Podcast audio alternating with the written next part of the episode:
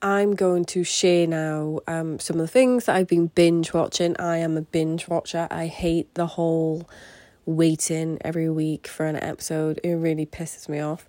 Um, but I just want to, you know, share some shows for you um, because honestly, sometimes, like, to flick through all the menus or something to watch is a real pain in the fucking ass.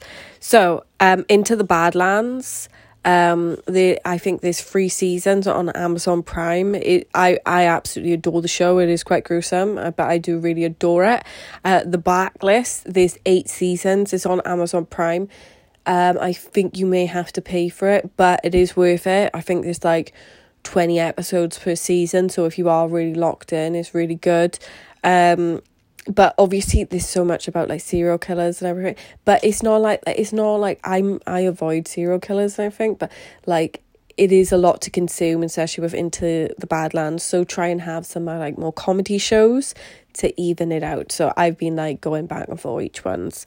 Um and then i'm watching how's your head hun this is Michelle Visage. She's one of the guest judges on RuPaul's Drag Race. And it's just really nice. It just shows her filming a show during lockdown with her and her husband. They have like Zoom calls. It's just really nice. I really love this. This is on BBC iPlayer, so BBC Three.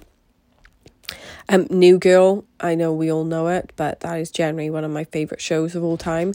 Desmond's. Um, that is like a really funny old, like I think it's a nineties show, really nice. Uh, The Ranch, which is um about being on a. Um, if you've ever watched the 70s show, a lot of the 70s show's cast is on there. Um, so it's got Ashton Kutcher as like one of the main characters. It's just so funny. Uh, RuPaul's Drag Race, obviously. Um, I finally gave in and watched Bridgerton. Um, it was actually quite funny. Um, I did quite like the show. I'm very reluctant to watch it, but I did quite like it. Um, 35 and Ticking. It is, that's like a film with um, Kevin Hart in it about, you know, 35 and got my life together, blah, blah, blah. Um, when I'm saying blah blah blah, it's like you know the audacity of society thinking that we should have everything together. um, Tribes of Europa again, that is like really brutal. Um, so just be prepared uh, to watch that. Really good show and Firefly Lane.